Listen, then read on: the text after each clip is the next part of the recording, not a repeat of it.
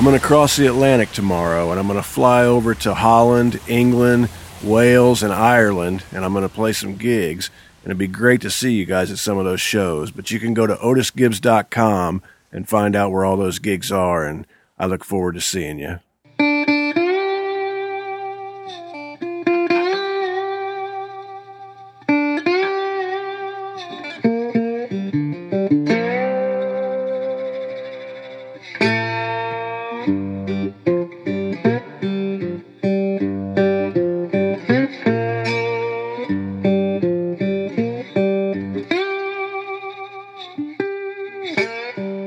Friends. This is Otis Gibbs, and you're listening to Thanks for Giving a Damn.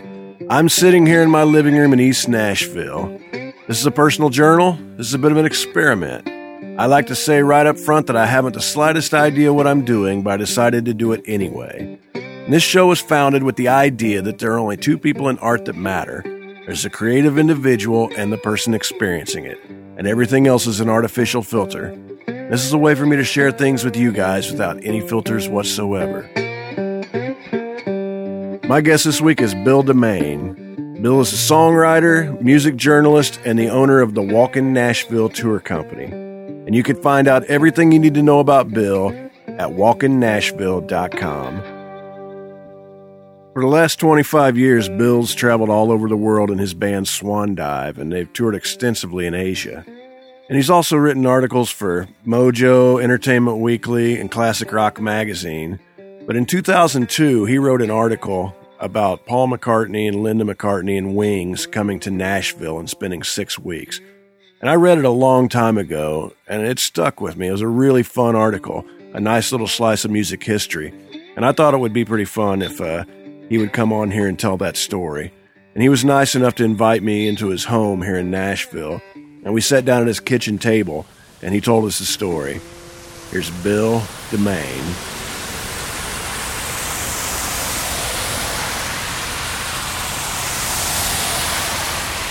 So, um, in early June 1974, he and Linda and their kids and all the guys in Wings came to Nashville with the intention of rehearsing for a world tour that they were going to start later that summer.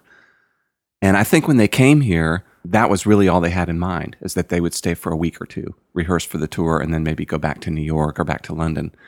But from what I understand, within three or four days, McCartney was totally smitten with Nashville, and, and he just kind of changed his plans, you know, pretty impulsively for especially when you have traveling with your wife and your kids and, and a band, and just said, "What if we stay?" So they ended up staying for for six weeks.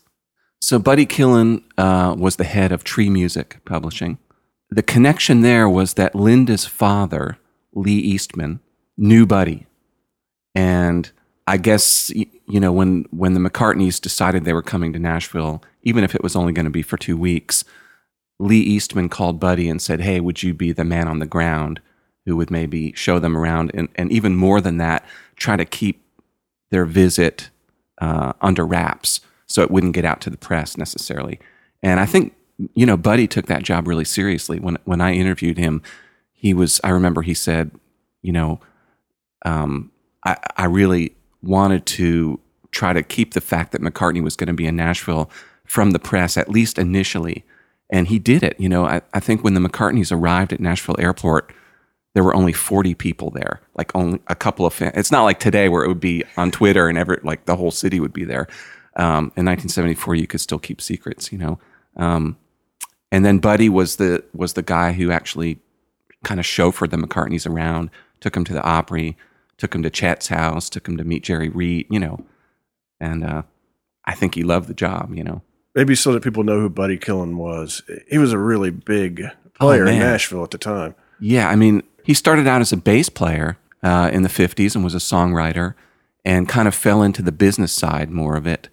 But man, I mean, he was uh, he was one of those guys that w- that was sort of like the enlightened executive. You know, he was a businessman and a good one, but he was also a real. He was a musician and a music lover, so he could approach his job with with two brains. You know, and I mean, he signed so many great songwriters to Tree when they were just a little company. You know, people like Curly Putnam, Roger Miller. You know, and Dolly Parton. yeah, Jerry Throckmorton. I mean, Sonny Throckmorton. Sorry. So yeah, I mean, he was he was kind of a legendary figure by the time I got to meet him in what was that 2000 or whatever it was. And he, you know, he also he he produced Joe Tex. I mean, he was, you know, he was a heavyweight. So apparently, um, you know, once the McCartneys decided to that they were going to stay for, for more than a, a week or two, um, Buddy Killen got on the phone and was looking around for a place that would be big enough for he and his wife and their kids and and the band. So that meant kind of looking a little bit on the outskirts of town at farms. And I remember Buddy told me, you know, he called a couple of people without without saying who he was looking for this, you know, these digs these digs for. But I think, you know, maybe just from the tone of his voice and the fact that like we need something for seven or eight weeks, pretty quickly people cottoned on to the idea like, oh wait, this is somebody famous, and immediately would just jack up the price. yeah, and he said he said one person said, yeah, sure, I'll rent you my farm. Uh, for two hundred thousand dollars, and that'll that'll help me pay off the farm. You know, yeah.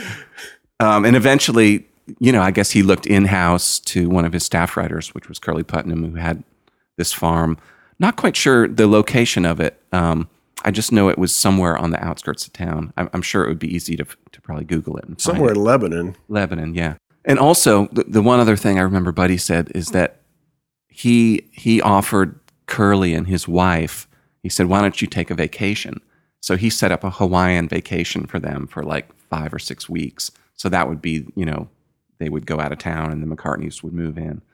But yeah, I think, uh, I mean, yeah, the big the big songs that come to mind with Curly um, are "Green Green Grass of Home," "D-I-V-O-R-C-E," and of course, the one he co-wrote with Bobby Braddock, "He Stopped Loving Her Today."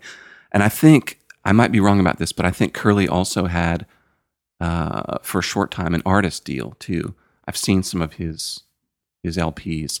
Um, so I mean, you know, he was he was a heavy hitter songwriter even at, at that point. You know, he hadn't written "He Stopped Loving Her Today" yet, but um, Do you have any idea if McCartney was aware of Green Green Grass at Home? or- oh, I'm sure he would have been because Tom Jones had a huge hit with that, and I'm I'm sure, yeah, I'm sure M- M- McCartney. You know, it's interesting when you read interviews with him how how deep his knowledge is of popular song. I mean, because you know it goes back to Fred Astaire movies, it goes into R and B, it goes into country. So I'm sure he was aware. But if that had anything to do with with uh, you know having respect for the property, um, I'm not sure because apparently the McCartney kids were really wild, like the three little girls, and they ended up just kind of trashing the place. And Cur- Curly said when he got back from from Hawaii, it was like a couple weeks cleanup project. Yeah, I know, right? The, the the things that you never think about, like huge megastars, like that. You know, they're just like everybody else and have kids that are wild. And Well, didn't they have an accident? oh yeah, that was it. That was at Buddy Killen's house. Apparently, like one of the first nights that he took them out, um, they wanted to. The McCartneys wanted to go out and get Kentucky Fried Chicken, which I don't know. Probably Kentucky Fried Chicken wasn't in the UK yet at that point. So they brought you know a couple buckets of chicken back to the Killen house, and Buddy said that he had just recently redecorated, and the house was immaculate. And they had the you know like a white velour couch and a white carpet, and the, everything was fresh painted. And within ten minutes of opening up that chicken, the little McCartney girls were just going crazy, running around the room, jumping on the couch like a trampoline. And he just said he he was watching like their their greasy little fingers just like smear the walls. so he said, "Hey, I got an idea. Why don't we go out and uh, you know drive around the city, and we can bring the chicken with us." So you know they said okay, and I guess they went outside and they were getting in the car, and then one of the the Stella, who's now a famous designer, Stella McCartney, who was maybe ten or eleven at that point, had forgotten something in the house, and she ran back in when she ran, she didn't see that there was a big pane of glass next to the door, and she ran right through it. Yeah, and it was basically like all this broken glass came down and, and sliced up her arm really bad. So Buddy said he was out there and he heard all this screaming, he ran, he saw all this blood, and Stella was lying on the ground. So they had to rush them to the hospital. You know, everything was was fine. Stella got all sewn up and stuff. But I remember Buddy saying that it was it got around the hospital pretty quick that McCartney was there, and he said all the nurses and doctors were stepping out in the hall, kind of you know trying to get a peek. And Buddy said later he joked with Paul. He, he said, you know, we lost a lot of people at the hospital tonight because they were all trying to get a look at you. you know? yeah.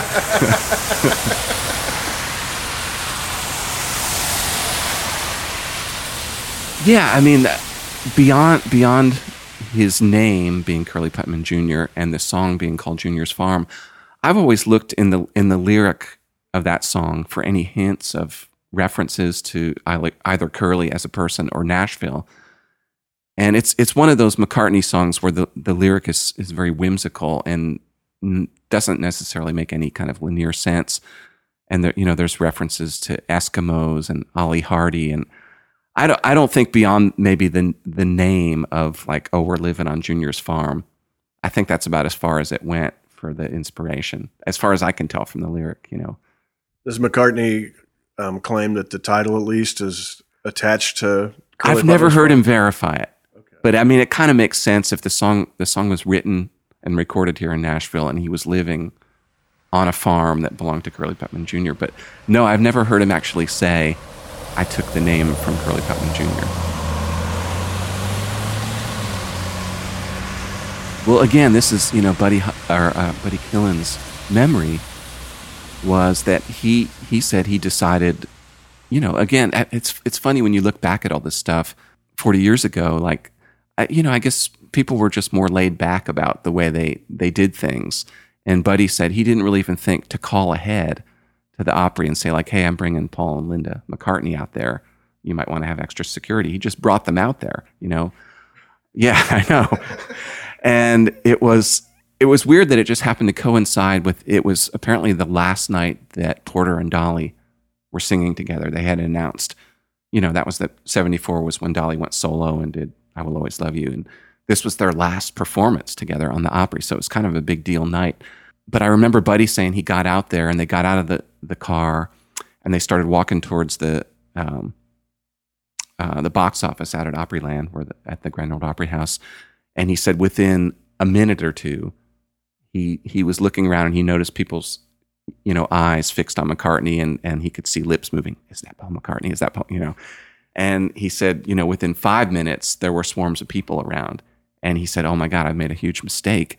Like I got to get him out of here." But McCartney at that point was so good at handling crowds that he, you know, he didn't panic. He just kind of he walked swiftly and would sign autographs and shake hands. And apparently he told Buddy Killen, he said, you know, I learned in the Beatles the best way when I have people like coming around me like this is just to stay calm and just just be nice, sign a couple autographs if I can. He said if he said I learned if you run or if you bolt, that's when people tear you to shreds. you know, so yeah, I mean that was uh, uh, McCartney's savvy about dealing with crowds like really came in handy there. That probably could have been a, maybe a bad scene, you know. I think I saw pictures online of them with Porter and Dolly. Oh yeah, there's a, there's that's such a great photograph, and I, am guessing maybe Les Leverett, who was the Opry photographer, took that. Uh, a beautiful photograph of them backstage with Porter and Dolly. It's almost like a like a Paul and Linda sandwich with Porter and Dolly on the other end, and everybody's smiling and looking fantastic. You know, Porter's hair like immaculate, and McCartney with that wings mullet, and man, that's yeah, that's one of my favorite Nashville photographs. It's such a great meeting of different worlds. Oh yeah, yeah, totally, and, and you know, I, I've I've gotten to interview Dolly a few times, and I've never I've never gotten to ask her about that because I always wondered. I don't know if she'd met any of the Beatles at that point, but you know, surely, I mean, she's met everybody. You know, you see pictures of her with Andy Warhol, and um, but I was was always curious to know what, if any, was what was the the relationship or contact between her and McCartney. You know, I think it was a, a kind of a photo op. Although, the and the things that I'm even more curious about, of course, it would be hard to to find out now because Chet Atkins and Jerry Reed are gone. But apparently, Paul did visit both of those guys at their houses and kind of like do a little jamming and music talk. I mean, that would have been amazing.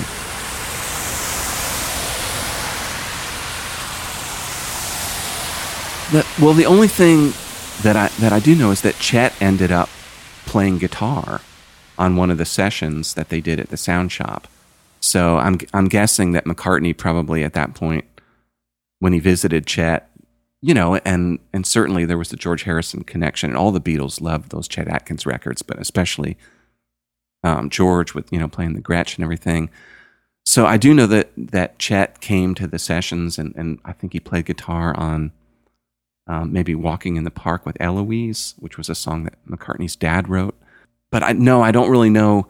I haven't really heard any any tales about uh, Paul's visit. You know, there's a couple nice pictures of him with Chet, like just kind of hanging out with guitars. But Like Johnny Gimble and Floyd Cramer. yeah, Johnny Gimble, Floyd Cramer, um, Was Lloyd Green also on? Lloyd Green, Tony Dorsey was the uh, who had been the horn arranger for Joe Tex.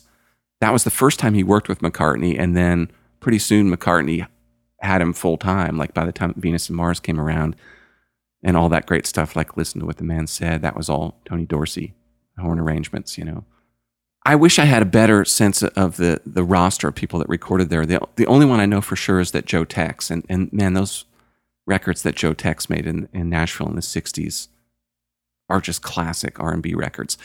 There's a record he made, I think it's called Country Soul, where he did kind of R&B versions of classic country songs, you know.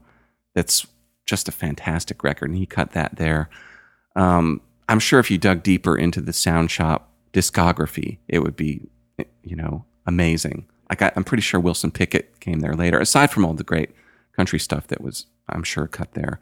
And this guy Ernie Winfrey was the house engineer, and he still lives here in town. I mean, he's um, long retired, but he's you see him on Facebook posting about. It's, it's funny. I saw a post recently because McCartney's coming to town to the Bridgestone Arena and week after next, I think. And I guess Ernie hasn't had contact with him in a while, and he's sort of posting things like that he wishes he could go to the show and meet, meet him backstage. I, you know, it's probably cost prohibitive. The tickets are so expensive, you know, but I hope that happens. I do too. That would be really nice. McCartney seems like a person, although he has a lot of people that he's crossed paths with in his life, he seems like a, a genuinely warm person who would probably enjoy seeing him. I think that's probably true. You know, I, I, I've sadly I've never gotten to meet Paul McCartney, but it's sort of one of my dream interviews or you know meetings. But I, I feel like I know several journalists who've interviewed him, and they all say that anytime you interview McCartney, like he, aside from being a great interview because he's a great storyteller, he'll always make sure to give you a couple of like Paul moments. Like where you walk, you know, like where it's the kind of thing like you'll tell your grandkids about that. And then Paul McCartney said to me, you know. So yeah, I think he's very aware. It's kind of a beautiful thing. I don't know if you've seen McCartney perform in the last couple years, but there's an awareness there, I think, not only in the fans that this is sort of like the, you know, the last of a generation, but McCartney's aware of it too. And that's it makes it kind of a real love fest and, and it adds a, a different almost a kind of spiritual vibe to those concerts that you don't usually feel at concerts in general. You know? There's some great Super 8 footage online Yeah, that yeah. a kid named Gil Gillum shot. Mm-hmm. I guess Paul and Linda met him on the street and let him come into the studio. Um, nobody really talked about that, you know, Ernie or, or, or Buddy, but yeah, I've, I've definitely seen that footage on YouTube. And it's funny because it's, it's appeared and disappeared a few times as things on YouTube tend to, you know, I guess with, with rights violations and things like that. But yeah, I, I don't know much, much about it except that they were rehearsing Junior's farm when this kid got to come in. And I mean, what a, what a wonderful thing that that even exists, that footage, you know, just to kind of, to kind of see that because I'm sure back then people weren't really thinking about posterity and like, oh, we got to we got to document all this, you know. Well, it's beautiful that they just would allow this kid off the street. Oh yeah, yeah, They obviously liked him because there's some footage of Linda standing in front of the camera, kind of dancing and joking with the kid who's holding the camera. Yes, And it's just got a great feel to it. It shows them in a really, really good light.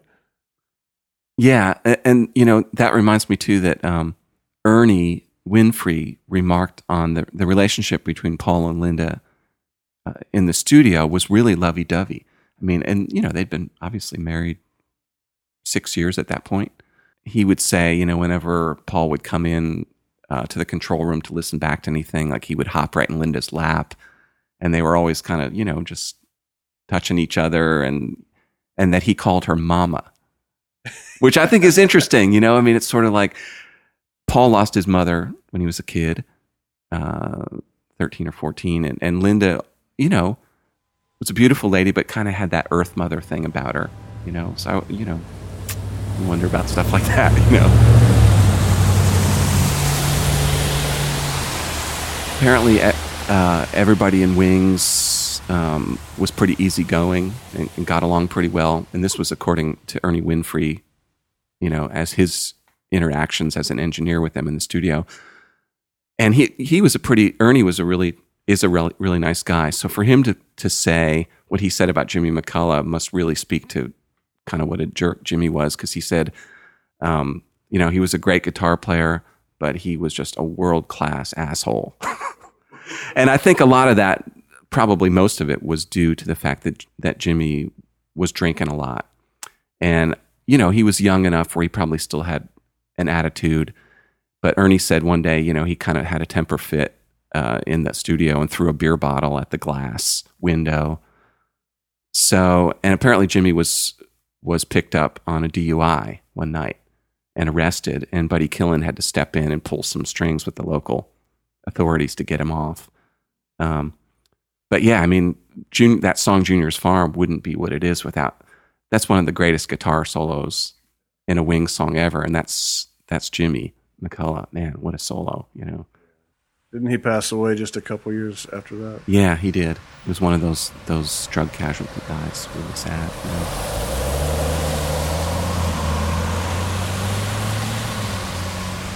You know, I meant to tell you this. The article that I wrote, uh, I, I did an updated version of it about six years ago for a magazine called Nashville Lifestyles. And I thought, as long as I'm going to do it again, I should try to update it.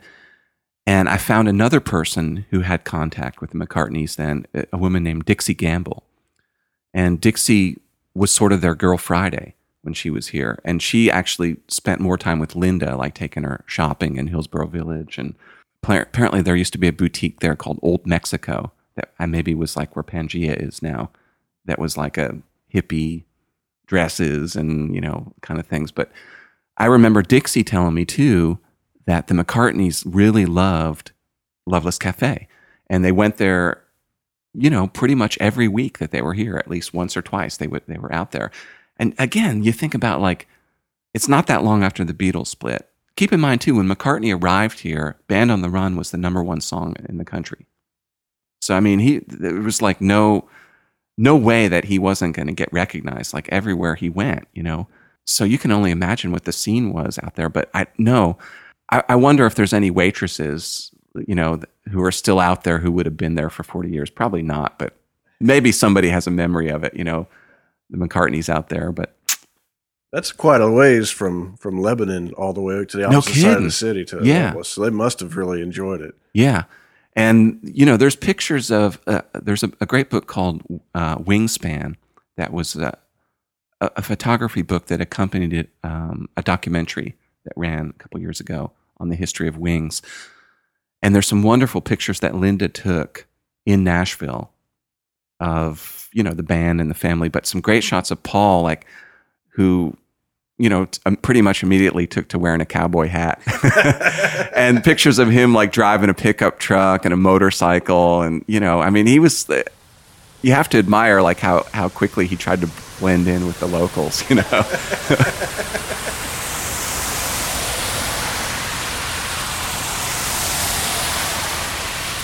uh, Paul and Linda were down in Printer's Alley hanging out one night and they wandered into a nightclub called Skull's Rainbow Room famous nightclub. And there was a young country singer on stage named Diane Gaffney. And apparently, Paul sat there and was listening for a couple songs. He thought she was great. And during her set, she sang a song called A Tangled Mind, which I, I guess Paul really thought was a great song. The, the legend goes, according to Skull Shulman, who, who was there in the club, sort of probably, you know, hovering around Paul and bringing him drinks and stuff, Skull claimed that Paul picked up a napkin and asked for a pen and wrote down a couple of lines and just tucked it in his pocket. And then sometime, you know, the next day or that week, when he was back at the farm, he wrote this song about this girl singer, Diane Gaffney, called Diane G. And there's a reference to this song, A Tangled Mind, in the song.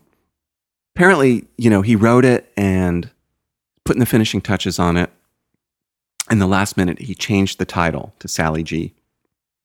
He said it sang better. And it's probably true, you know. If you listen to the song and you try to insert the name Diane G where Sally G is, it doesn't quite fall very well, you know, to sing. But I've often wondered, you know, it's sort of like if Paul was singing that song around the house a lot, what Linda thought. and if they, you know, maybe he, you know, both both of them were kind of thinking it would be better if, you know, we didn't have a direct reference to this person who was singing in Printer's Alley, just in case, you know. But a Skull Shulman also, you know, he he was he was definitely a sort of uh, mythologizer kind of guy. He later said that that Paul wrote the song in the club, you know, just sort of like got it, you know, which I, you know, I suppose anybody could could believe about McCartney being the songwriting genius he was, that he would just sort of grab it out of the air. But I, you know, I, I think it was definitely inspired by his visit to Printer's Alley. Either way, it would be good for business to claim that. Yes, it'd be good for business, definitely.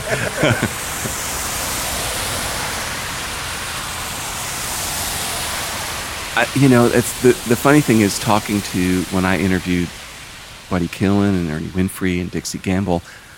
M- one of my follow up questions was like, you know, after McCartney left in in the years afterwards, did you have contact? And you could tell all of them wished that there had been more contact. There, I think Buddy said that there were a couple Christmas cards in the years following, but you know, McCartney being who he who he is, and and sort of you know world renowned traveler, musician, celebrity. I, I don't think he had much cause to ever come back here, you know. Um, the only thing I heard is when he played Bonnaroo two years ago, that he did Junior's Farm and made some mention about, you know, that, oh, I once lived in Nashville and here's a song that I wrote, you know, while I was here. I don't think any of those folks, like, you know, ever got phone calls from him or anything. It was just sort of, but I mean, what a what a wonderful you know thing to remember that that was the summer of '74 when McCartney was here and and that he was around town and like you know I'm sure I'm sure there's a lot of people who were here who probably saw him at the Loveless or saw him at the drive-in movies like cause mm. apparently they went to the drive-in movies a lot and probably just have that memory of like oh, you know I once saw Paul McCartney in Nashville and you know, he just left a little stardust on the town, I think, you know, aside from making some great music here, too. I appreciate you inviting me over here. And oh, my pleasure. It's great yeah. to chat with you, and thanks for sharing all of this. Yeah, my pleasure. Thank you.